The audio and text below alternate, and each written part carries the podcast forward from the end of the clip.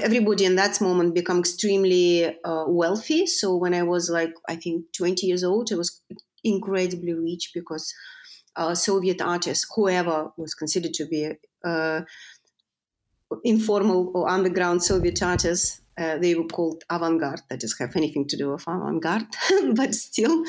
And so like foreigners and also Soviet Jews who were leaving Soviet Union and immigrated, they were searching for the place to invest. And so they would buy this artwork that they didn't understand anything about. And yeah, and it was an identity of being a Soviet artist who was rewarded for, in a way, falling apart Soviet Union. So very reactionary role. Yeah. So and I just me and my husband at the time, Sasha Rudakov, we wanted to immigrate in a place where we kind of stop being Soviet artists because it looks very folk kind of identity. Mm-hmm. So we immigrated first to Poland and then to Israel. So I lived 4.5 years in Israel. And in Israel, I was kind of become quite famous in that time because 1 million people came to the country of couple millions, mm-hmm. Very like in a period of 2 years, and they need somebody who speak Hebrew, who looks Israeli, young, blah blah. So I was like always on TV, but that was a very short period. And then I immigrated from Israel. I got a grant to go to Paris, and from Paris I come back to Russia, and then I went to New York. So that's kind of like a long trip, and every stop on the way, I was always in the immigrant communities. Even in Russia, when I come back to Russia, it was a very different country. I felt like, okay, I don't know this place. I just speak the language without accent. Oh.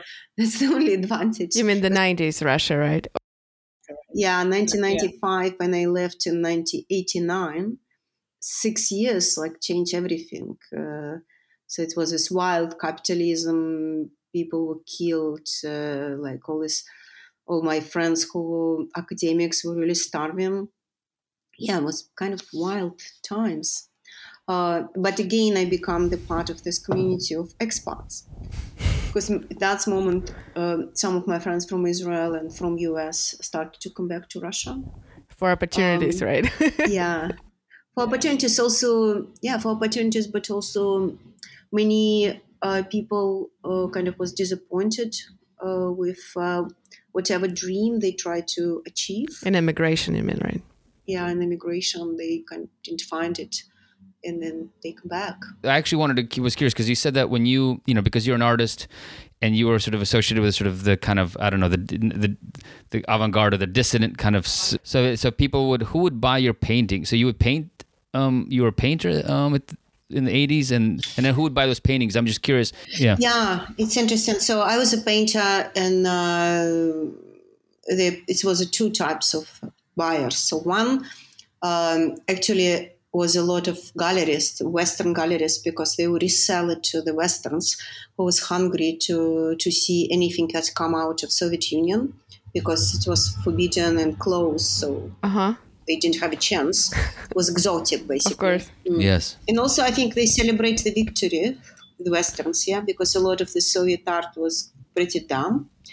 It was very, we paint something with the Soviet symbolics and stuff. I didn't do that, but many people did. So that was one type of buyers. And with that buyers, we had an amazing trip. Me and my husband at the time, we got a contract to go live in Gdańsk for almost a year. Lived there, we were really young, and we had a contract with some fartsovshik who just understood that it's very complicated and expensive to export pieces of art. Wow. And instead he started to export the artists. Wow. So he rented us the house in Gdańsk that was on the border of Germany. And it was very cheap to live because that was a time when Poland was going through perestroika. So they had an inflation of 500%. And so everything we would draw there already was sold. So he just tell us, okay, draw as much as you want. And we were just, you know, just going crazy. And he just gave us so much money for that. That was a lot for us, not a lot for him. And we were very young, so we immediately made friends with the local students from Danzig Academy of Art. So we were like really having the parties and and living like that for like almost like I think 8 or 9 months. But then we figured out, okay, that's something strange going on. And that's from Poland. We come back to Leningrad for 2 weeks and then we immigrated to Israel because we just decided we don't want to be part of this stream of shit that is coming from Soviet Union too.